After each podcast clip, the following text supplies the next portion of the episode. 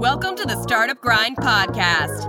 Startup Grind is the world's largest independent startup community, inspiring, educating, and connecting millions of entrepreneurs across the globe in partnership with Google for Startups.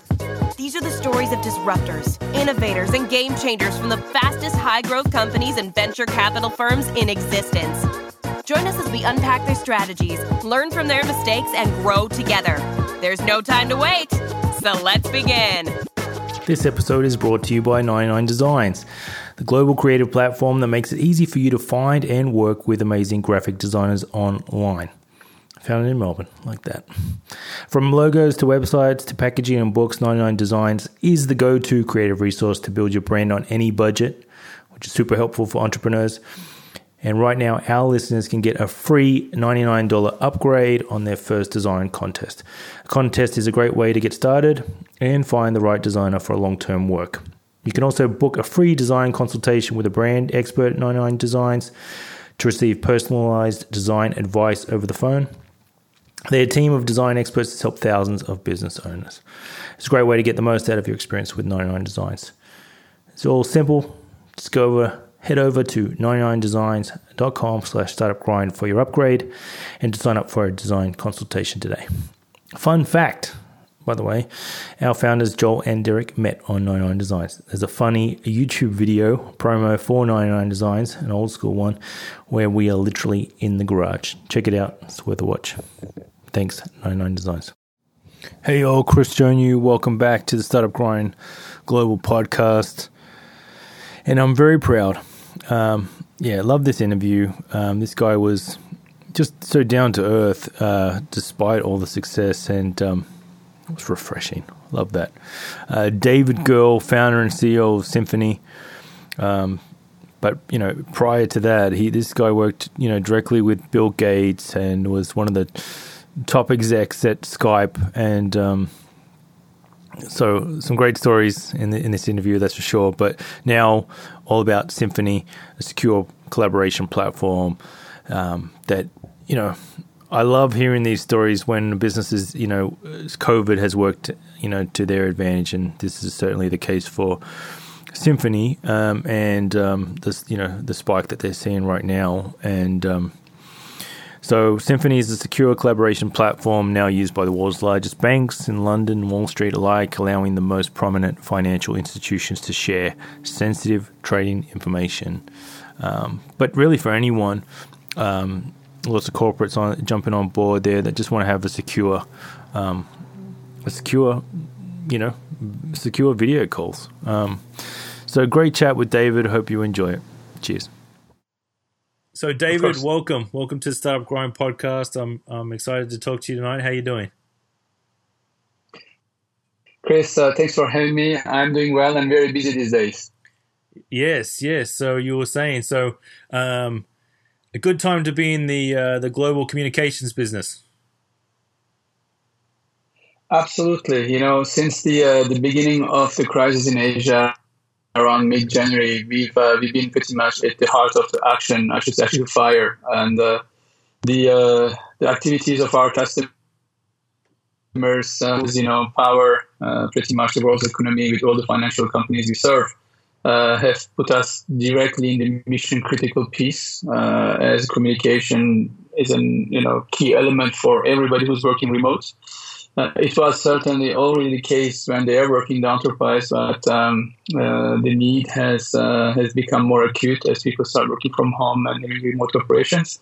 So that's keeping us very very busy, as you can imagine. And, but proud to be, and uh, because uh, we feel that what we are capable of serving uh, our customers with voice, video, real time communication, so we see messaging and all the different things that our customers do on our platform is um, is, is working well and is, is working uh, you know performing and is resilient. And we've seen uh, like a surge like I've never seen before. It's like a tsunami of uh, of activity. Message volumes have tripled. Uh, active usage numbers have uh, more than increased by fifty percent. We don't see an end to it, and it just continues to rise every day crazy, crazy business. So can can I just go back because I just want to get a bit of give you know give a bit of context to the audience, and then just to you know get get a bit of background on yourself and kind of how you came to um, start um, uh, symph- symphony, if I've got it right, and um, I did have it right. Correct. yeah, thank thank goodness. Um, and um, so, can you just go back a little bit? I I, I usually start with um, it's just a bit of a warm up, but it good get gets it's good to get people to go down memory lane. Is was there a mother or father that was an entrepreneur? So let, let's you know how far I'm going to go back here. No, they were not. Believe it or not, they were diplomats.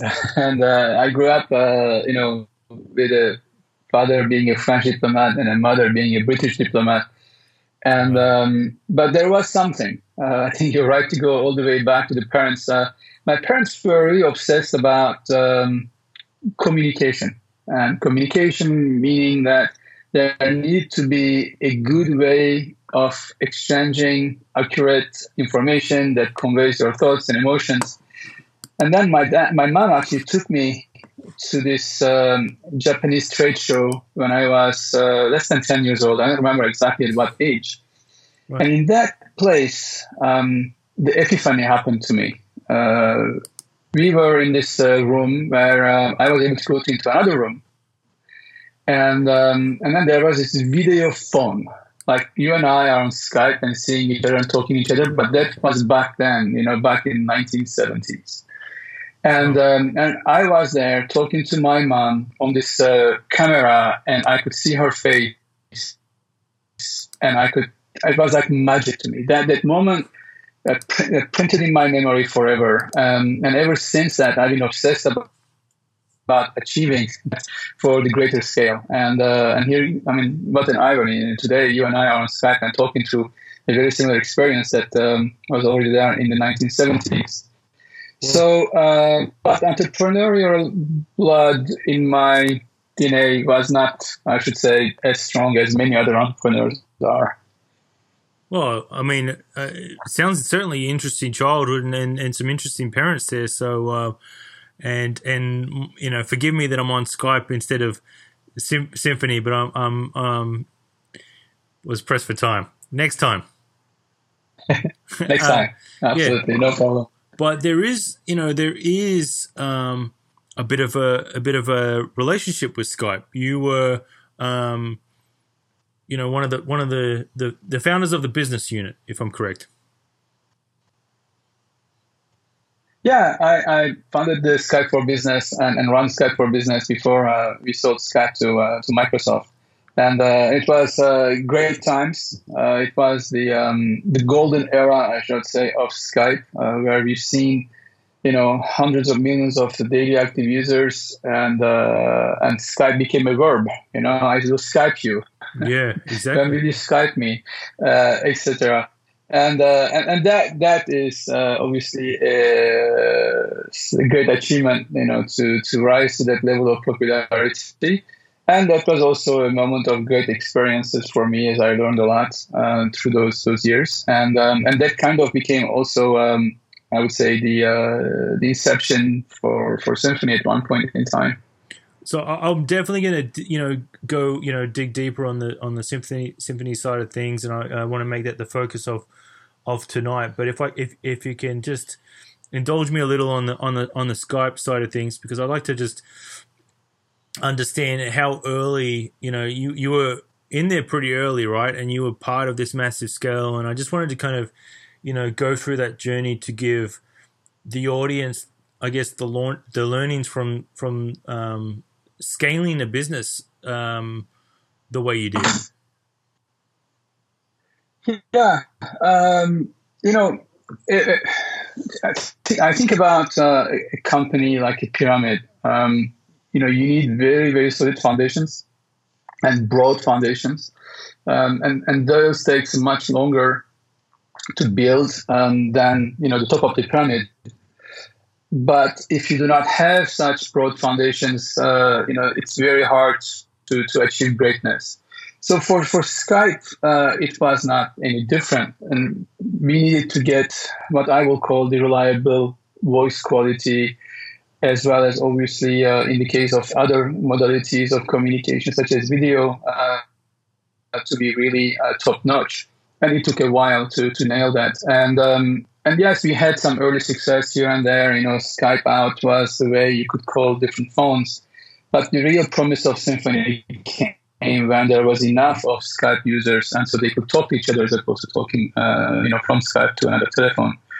That um, took um, all the time it took, and um, and then we had a base, and then once we had that base, it was time to go into what do we do with it in terms of use cases. So clearly, there was a consumer use case. I wasn't focused on that. I had a great colleague Neil who was doing that and then uh, we saw a large adoption of Symphony of Skype, sorry, um, within the uh, the business user base. It's about thirty percent of um, people who were using Skype were actually calling uh, from corporate IP addresses, and uh, and so that gave us a very good, um, I would say, foundation to go after that user base, and then iterate. So build the next layers of the pyramid, which obviously were were um, you know quicker to build because you had a solid foundation. And then once you have that what I call use case match between features and performance expectations, then you can start marketing and selling. And so, uh, so that been kind of the journey that we've been through, and I learned uh, tremendously uh, about uh, that phase. And the most important learning I had was patience. Yes. And uh, and patience meaning that um, you know whatever you think is going to take a unit of time one, it takes a unit of time three, and um, and and you need to set your expectations, the team expectations, the investor expectations, the board expectations around that. And can I ask you to dig a little bit deeper on the investor side because that was exactly you know what was coming to mind as you're talking about the foundation, and I'm and I'm you know I'm I'm familiar with you know uh, you know Eric from Zoom story, you know kind of going away in the lab kind of almost and just we need to knuckle down, make sure this text right, which sounds the same kind of case here. Um, yeah. How do you how do you like you know hold investors off when you say, look, it's better to get this right um, and you know commercialize later, um, you know, versus fighting you know kind of the, fighting them off at the same time. How did you manage? How did you manage that? Um, uh, you know, to your point, yeah, it is taking three times longer than expected. No, Chris, this is you have no idea how important the point you are raising is because there is this question of uh, patience that the investors have to have towards their own money that they put at work, yeah. the trust that they have uh, given you, um, and and the results that they want. Yeah, uh, I think the first thing, the first advice I would say, Chris, is first pick your investors. Um, yeah. And not every investor is equal. Not every money is equal uh, if you have the opportunity to understand who your investor is, what's the time frame, and what kind of um, engagement they're going to have, that's very important uh, elements that you need to consider as you are building your first syndicate of investors. Mm-hmm. Um, the second advice is transparency. Um, you know, you have to uh, you have to be transparent in uh, in your what I will call dreams and doubts. Yep. Yes, you have dreams because that's how a company starts, but you also need to share your doubts because it's at the end it's how you deal with the doubts that will make a difference.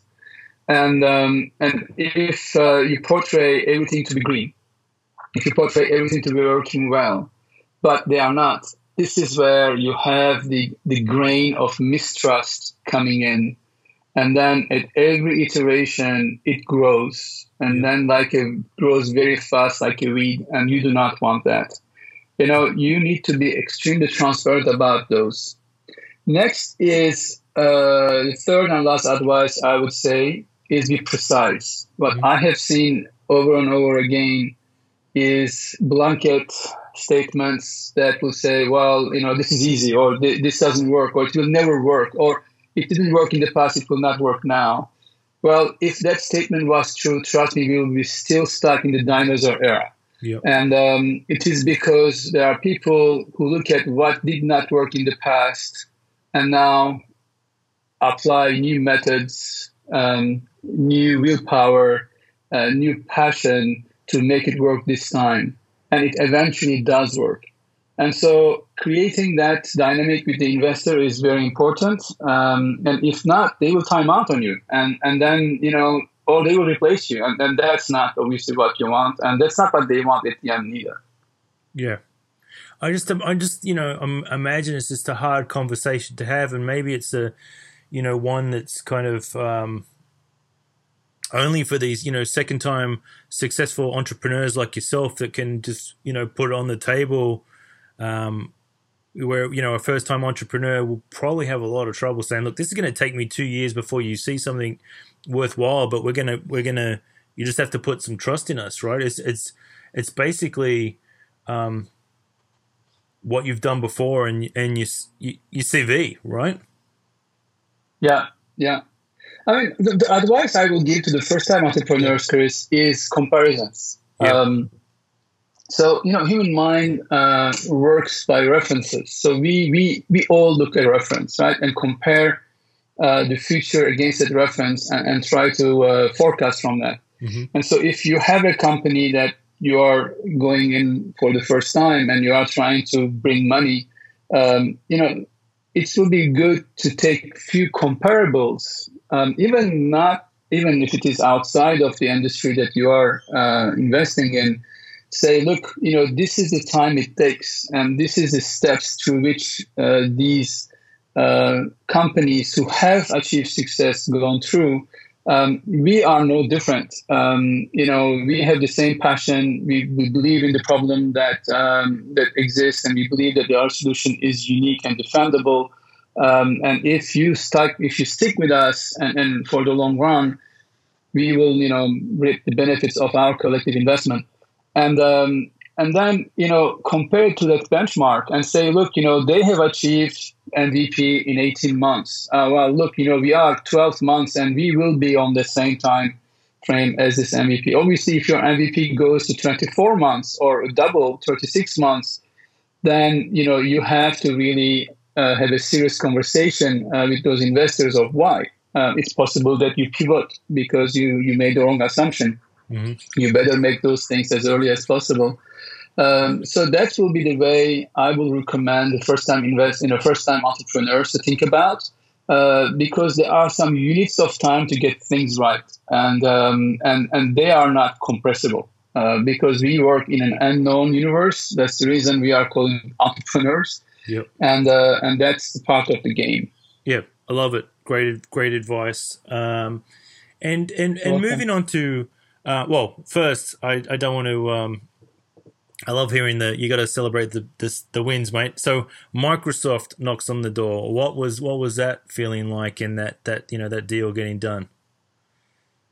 Well, uh, Chris, what was really fascinating is I used to work for Microsoft um, before uh, before Thomson Reuters. Uh, after Thomson Reuters, I had Skype, but so I, I spent five years at Microsoft and worked very closely with Bill Gates and Steve Ballmer. And um, interesting. And I built Microsoft real time communication business. I was a founder of that business and run it. Um, it's it's now called Skype for Business and Teams eventually.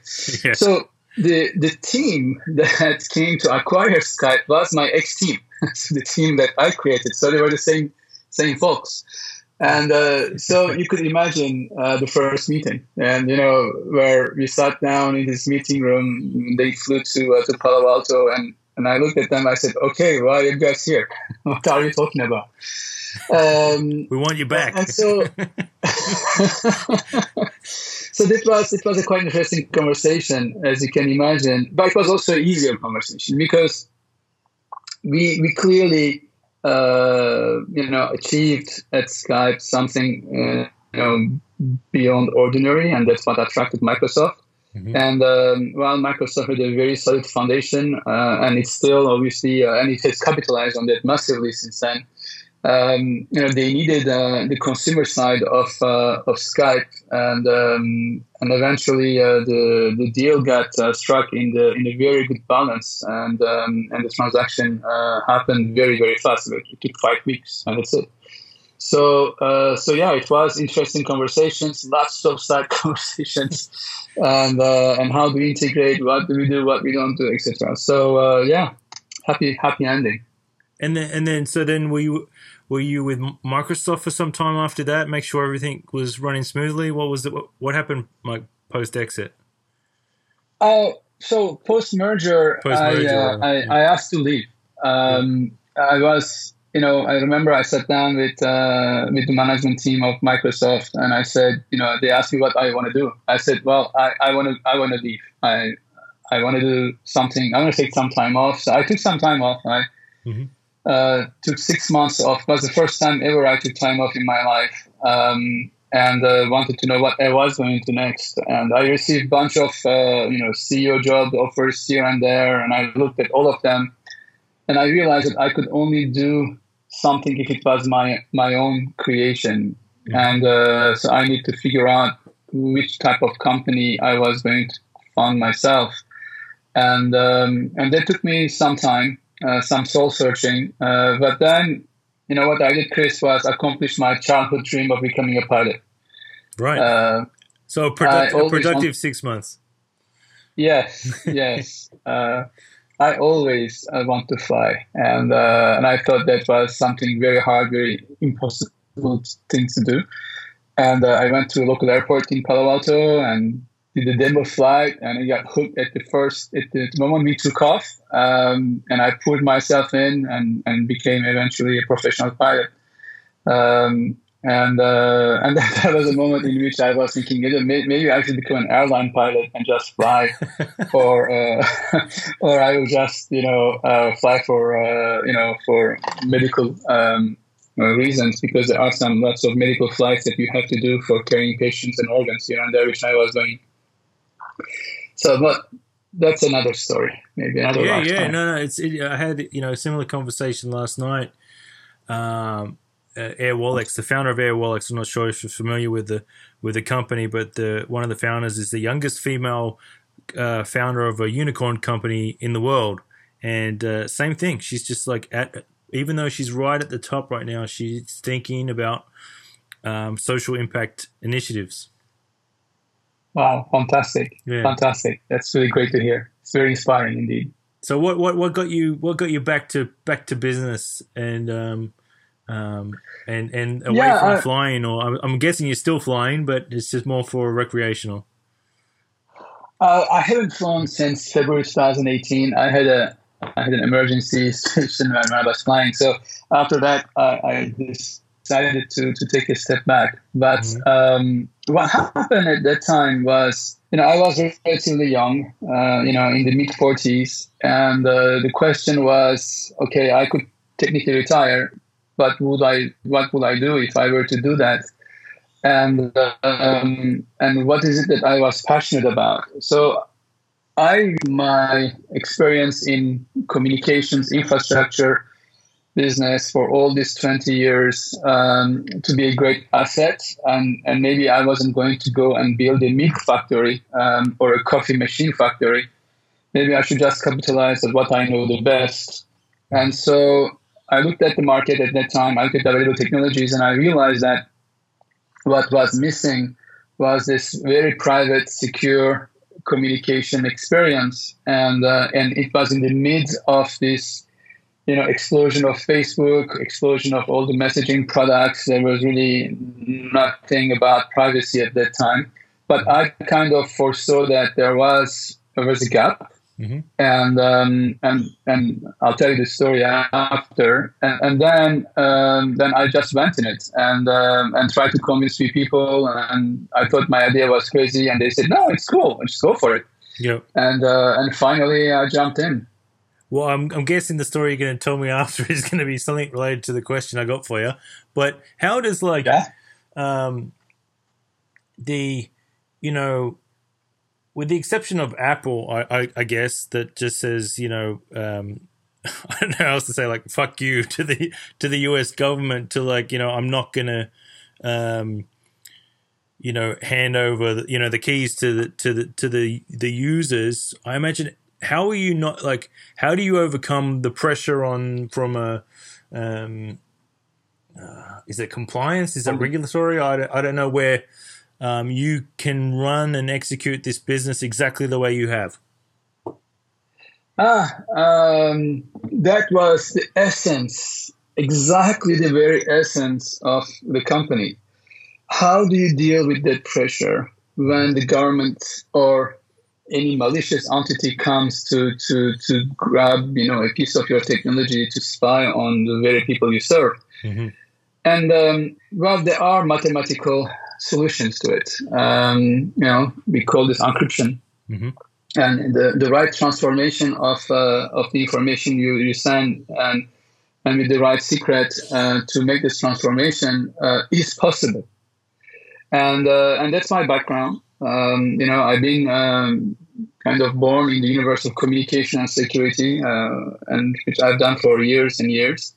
And finally, um, it was time to, to pass to the uh, implementation of uh, the idea I had. Mm-hmm. And it was separation of encryption and encryption keys and the communication in such a way that when an entity comes, and regardless of what entity is, um, to, to grab that information, um, it cannot.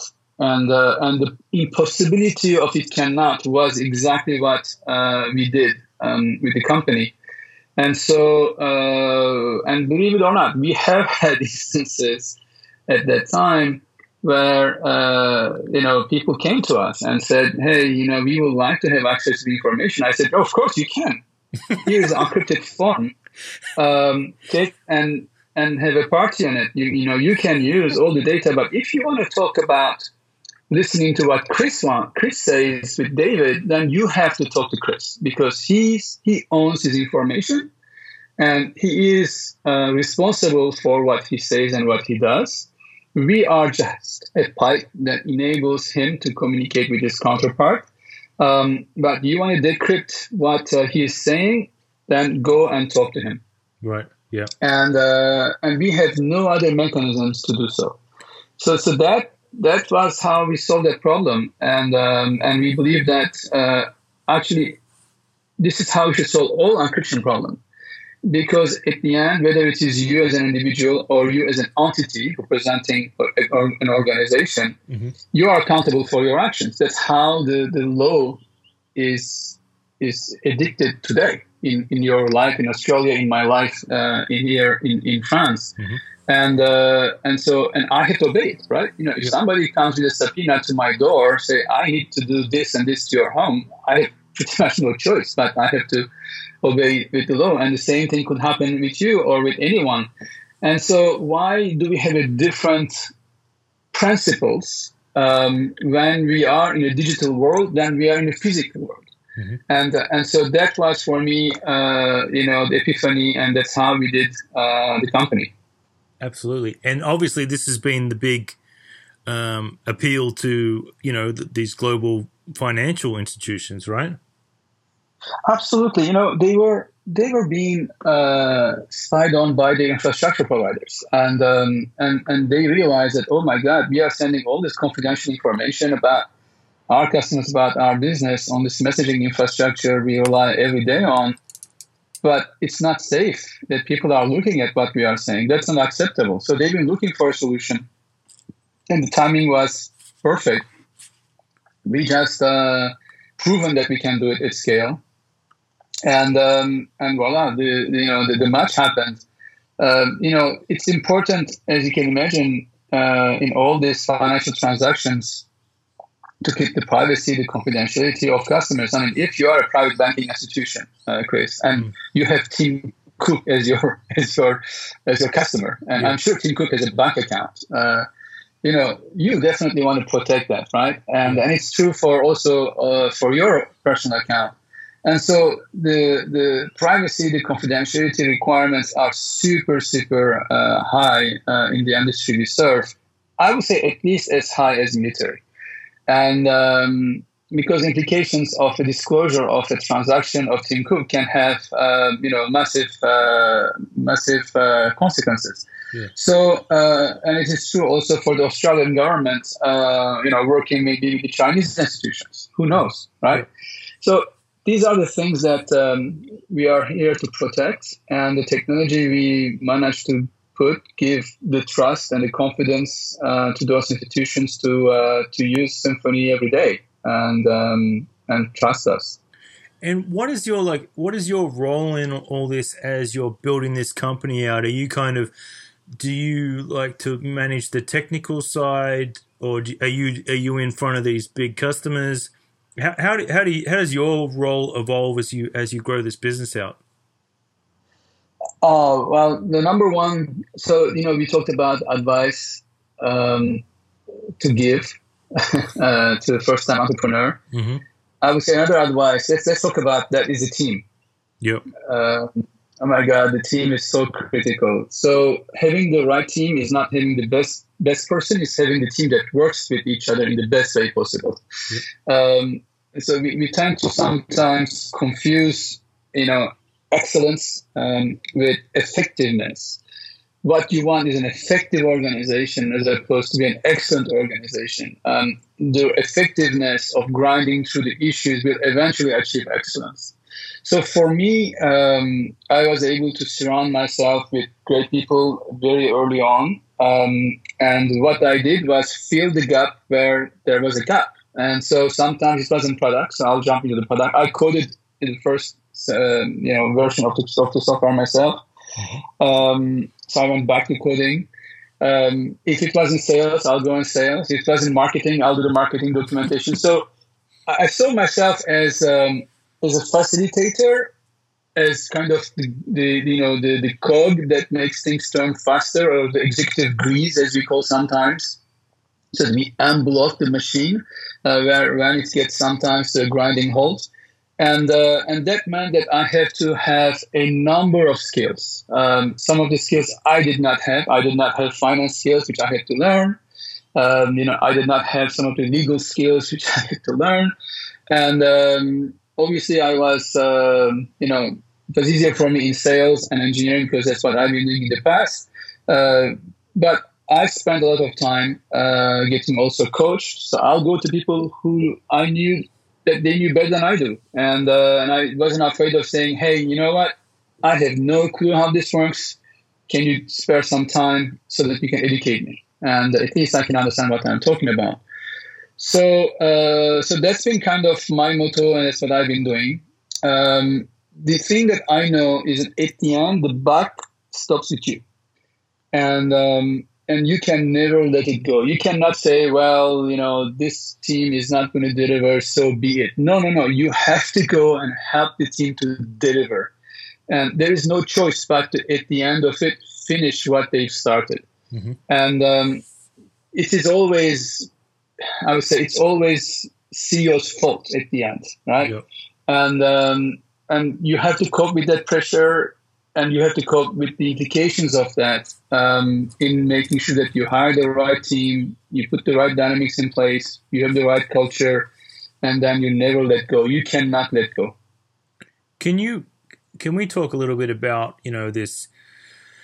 You saying how you you know having to learn um, you know the, the things that you were weakest at, and then you know it's interesting that you said like uh, it sounds like you were relying on mentors. So I think it's you know, how do you find these people? Um, given sometimes it sounds it's it's so specialized. I mean, um, what came to mind as you were talking about it was the founder of Envato, and I'm not sure if you're familiar with the company, but it's the world's largest creative ecosystem. Uh, the founder of, of, which is in Melbourne, and he said that he would kind of learn about all these roles and facets of the business uh, early on, at least by kind of um, you know, performing the HR function of the business and kind of just learning via the people that were, you know, he was going to hire what they would be doing, right? Um, in your instance, you're talking about um, getting some pretty,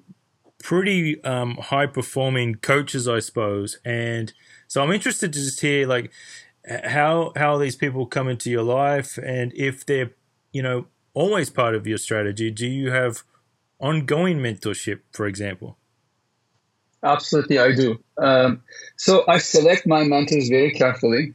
Um, and it is a relationship. It is not like, oh, I'm going to call you and ask you advice. So this is something that I spent, I have spent, and I continue to spend a lot of time.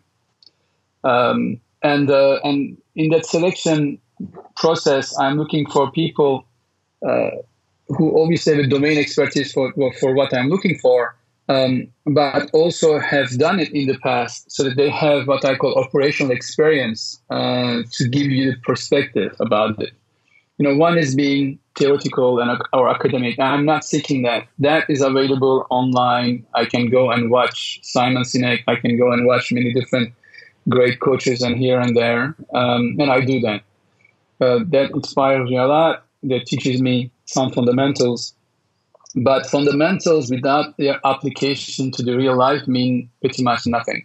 Mm-hmm. And so, so for me, um, that interaction is about okay, I have this problem. I'm looking at these options. I want to use this strategy to solve it.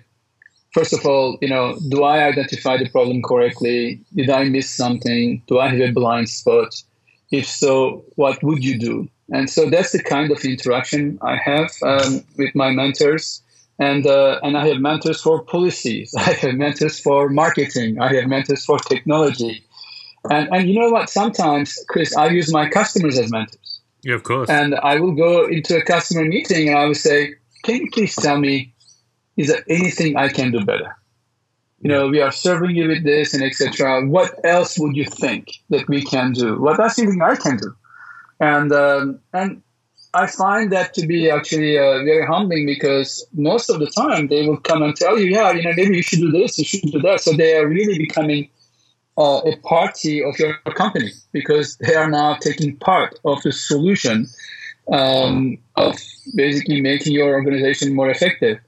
So, and that actually creates a even a stronger bound with the customers. Absolutely. And um, because they want your success, and uh, and so so that's the kind of tools that I use and I use and I continue to use and I will continue to use and I highly recommend uh, any entrepreneur to to to tap into. Yeah, it sounds like perspective, right? Yeah, yeah, exactly that, Chris. Um, perspective. And um, yeah, I'm always it's just it's just yeah, it's fascinating. And um, and then what about you know like just while we're on that and just because um, you know he seems like such a larger than life figure would you say you know what were the what were some of the the encounters or you know the some of the learnings from from from bill gates if you don't mind me asking? Oh with pleasure. Um I, met bill gates in the restaurant for the first time. Yep.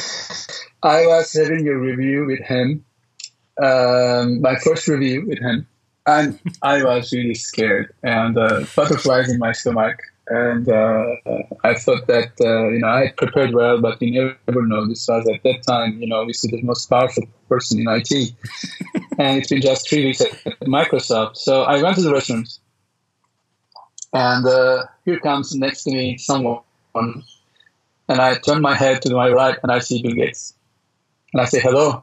It's hello. and uh, and then you know we see we wash our hands and we go uh, back uh, to the meeting room, um, and then you know, the team, the team that I was part of introduces uh, each other. It's now my turn to introduce myself uh, because the first time he sees me, I said, "Well, I'm David," and we already met. He said, "Yeah, I remember that." And so, uh, so that, that was, believe it or not, something that helped because I saw that it was he was as human as I was, and so besides that funny story, um, Bill's intensity is second to none. What what I remember is that he had he had no idea of what real time communications was, mm-hmm. and uh, and I had just written a book about it, uh, published it actually before coming to um, uh, to Microsoft, and um, and then he he said, you know what, I want to learn everything that about RTC, real time communication, as, as, as you do. And uh, so uh, I said, read my book. so, as a joke. And then he read it. yes, yeah. and then and then he called me in his office. We spent several hours together at Newton Times. I know he drinks a lot of Diet Coke, by the way. Yeah. Um, and uh, after many diet cokes, you know, he was uh, much better than me on real-time communication than uh, than anyone else I ever met. So uh, that level of intensity was insatiable. His curiosity was wow, and um, and his capacity to go into any detail.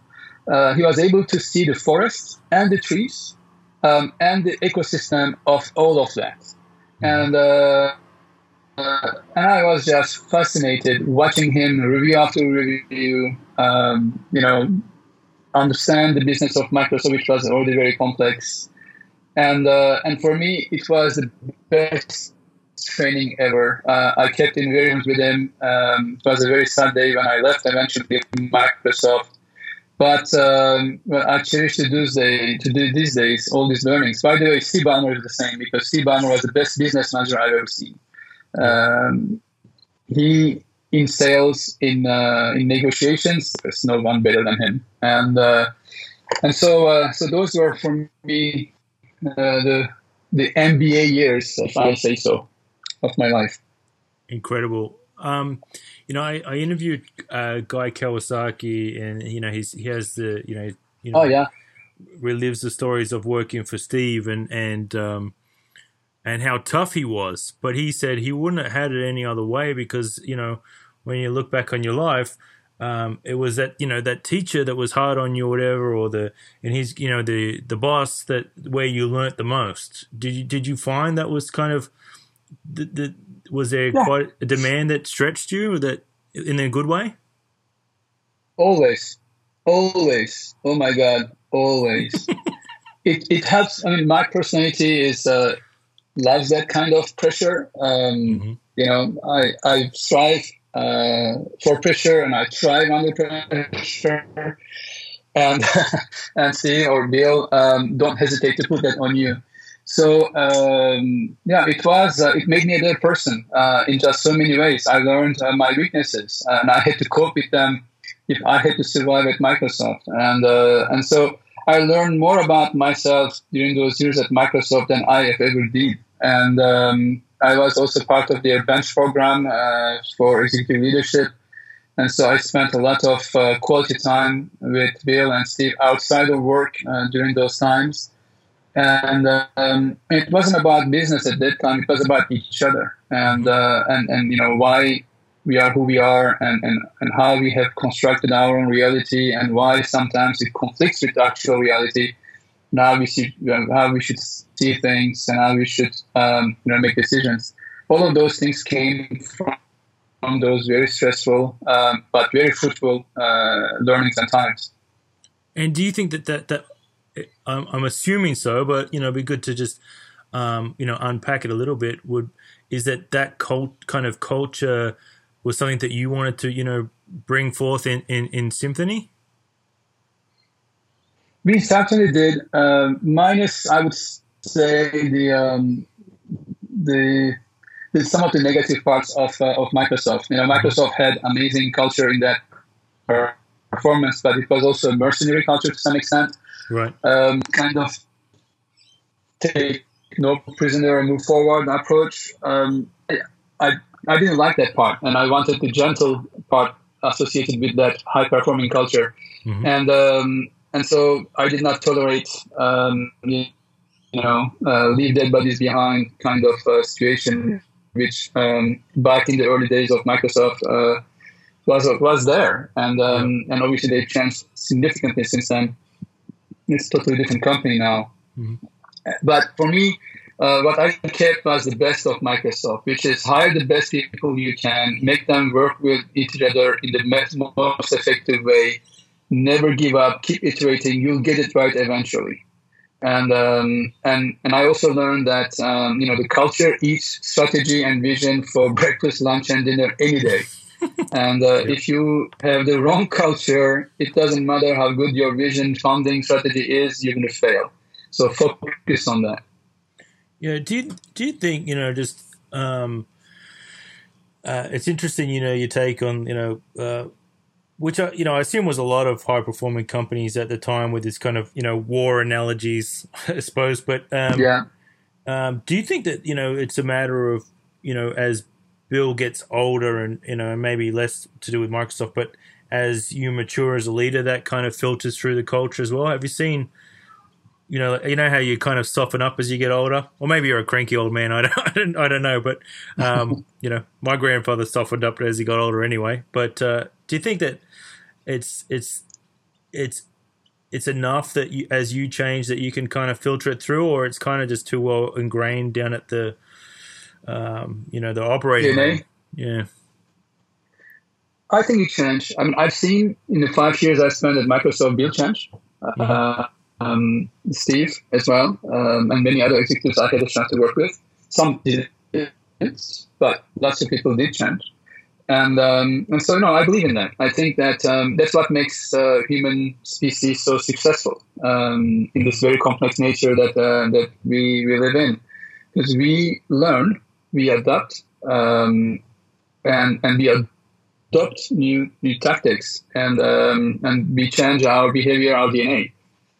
So uh, yeah, it does. Um, and uh, and all I think it does for the better. I think the world is you know despite its ups and downs, it, the world is better, and it has it's a better place now than it's ever been you know in the past. So. Uh, and that's because we, we learn, and that's because we, we you know we make less mistakes than we did in the past. I love it, and I'm sorry I kind of getting off topic, but I'm enjoying the conversation. I hope the the listeners too, are, are, too. Um, but in, in, terms of business, right? Like um, you've secured four hundred sixty million dollars worth of funding. You're now valued at one point four yep. billion dollars. It's it's you've got, and then you're saying you're kind of exploding at the time. You know, with with everything that's kind of going on on in the world. Um, so what's what's the future look like? How you know how big does this get, and what does um, success look like for you? Well, uh, that it's a very, very important question. Um, I'll tell you for my, my, my biggest success is I was at the airport going through security, mm-hmm. um, and I used to live in London at that time, coming a lot to Palo Alto because I was building the Skype uh, business here in, in uh, Silicon Valley, and I got um, a secondary visit uh, request um, at the customs. You know, when you go to the passport control, they say, uh, something wrong, sir. You have to go the second. I said, damn it, what's going on? yeah. And so I go to the secondary visit place. They sit me down with a bunch of other people, and an hour and a half later, it's my turn to talk to this immigration officer. Mm-hmm. And uh, says, "What are you doing?" Uh, I said, "Well, I work for Skype." He said, "You work for Skype?" I said, "Yeah, I work for Skype." What do you do there? So I explained what I do there. He says, "You know, thanks to you, I can see my granddaughter every week. you know, he she's far, and I'm able to talk to her. Thank you very much. Thank you very very much. I swear, at that time, I had tears in my eyes. Oh man! Because that that moment, I realized that that is really what I work. That is the essence of work for me. That's the essence of accomplishment because I have managed with the teammates that we've been working so hard to make a difference in this person's life, so much so that it improved their lives. Yeah, crazy. And so that's what success is for me. And I've already achieved that success several times in my life, and uh, and I continue to strive for it because when I go to visit the customers or when the customers you know reach out to me and say, you know, David, thanks to you, you meaning Symphony, we are up and running we are doing our business. We are working from home, but it's as if you were in the office. And that is success. So I just want to perpetuate that. I want to build an organization that um, that will carry this forward forever, and um, and then you know uh, form a team and a culture, and so that you know when I will uh, take off, um, and they can continue the adventure. So that will be for, for me the best thing that I could leave uh, as a legacy. Um, and uh, continue to have people like me uh, who have that kind of passion and kind of drive uh, to continue to serve uh, the customers that they serve for for their betterness. Incredible. I'm not gonna. I'm gonna have. I'm gonna leave it there because it just you wound it up so perfectly. Um, David, thank you very much for joining us. Um, the business is Symphony. Um, check it out. Um, and and it's not just it's not just for for uh, for the financial institutions, right? Correct. Anybody can use it. Anyone can use it. Please check it out, um, particularly given you know current circumstances. Uh, David, thank you very much for your time. Chris, it's been my pleasure. Have a wonderful time in Australia and stay safe and healthy. Thank you. Thank you for tuning in. To keep up to date with all things Startup Grind, visit us at startupgrind.com or join us at an event in a city near you. Until next time, chase the vision and keep hustling.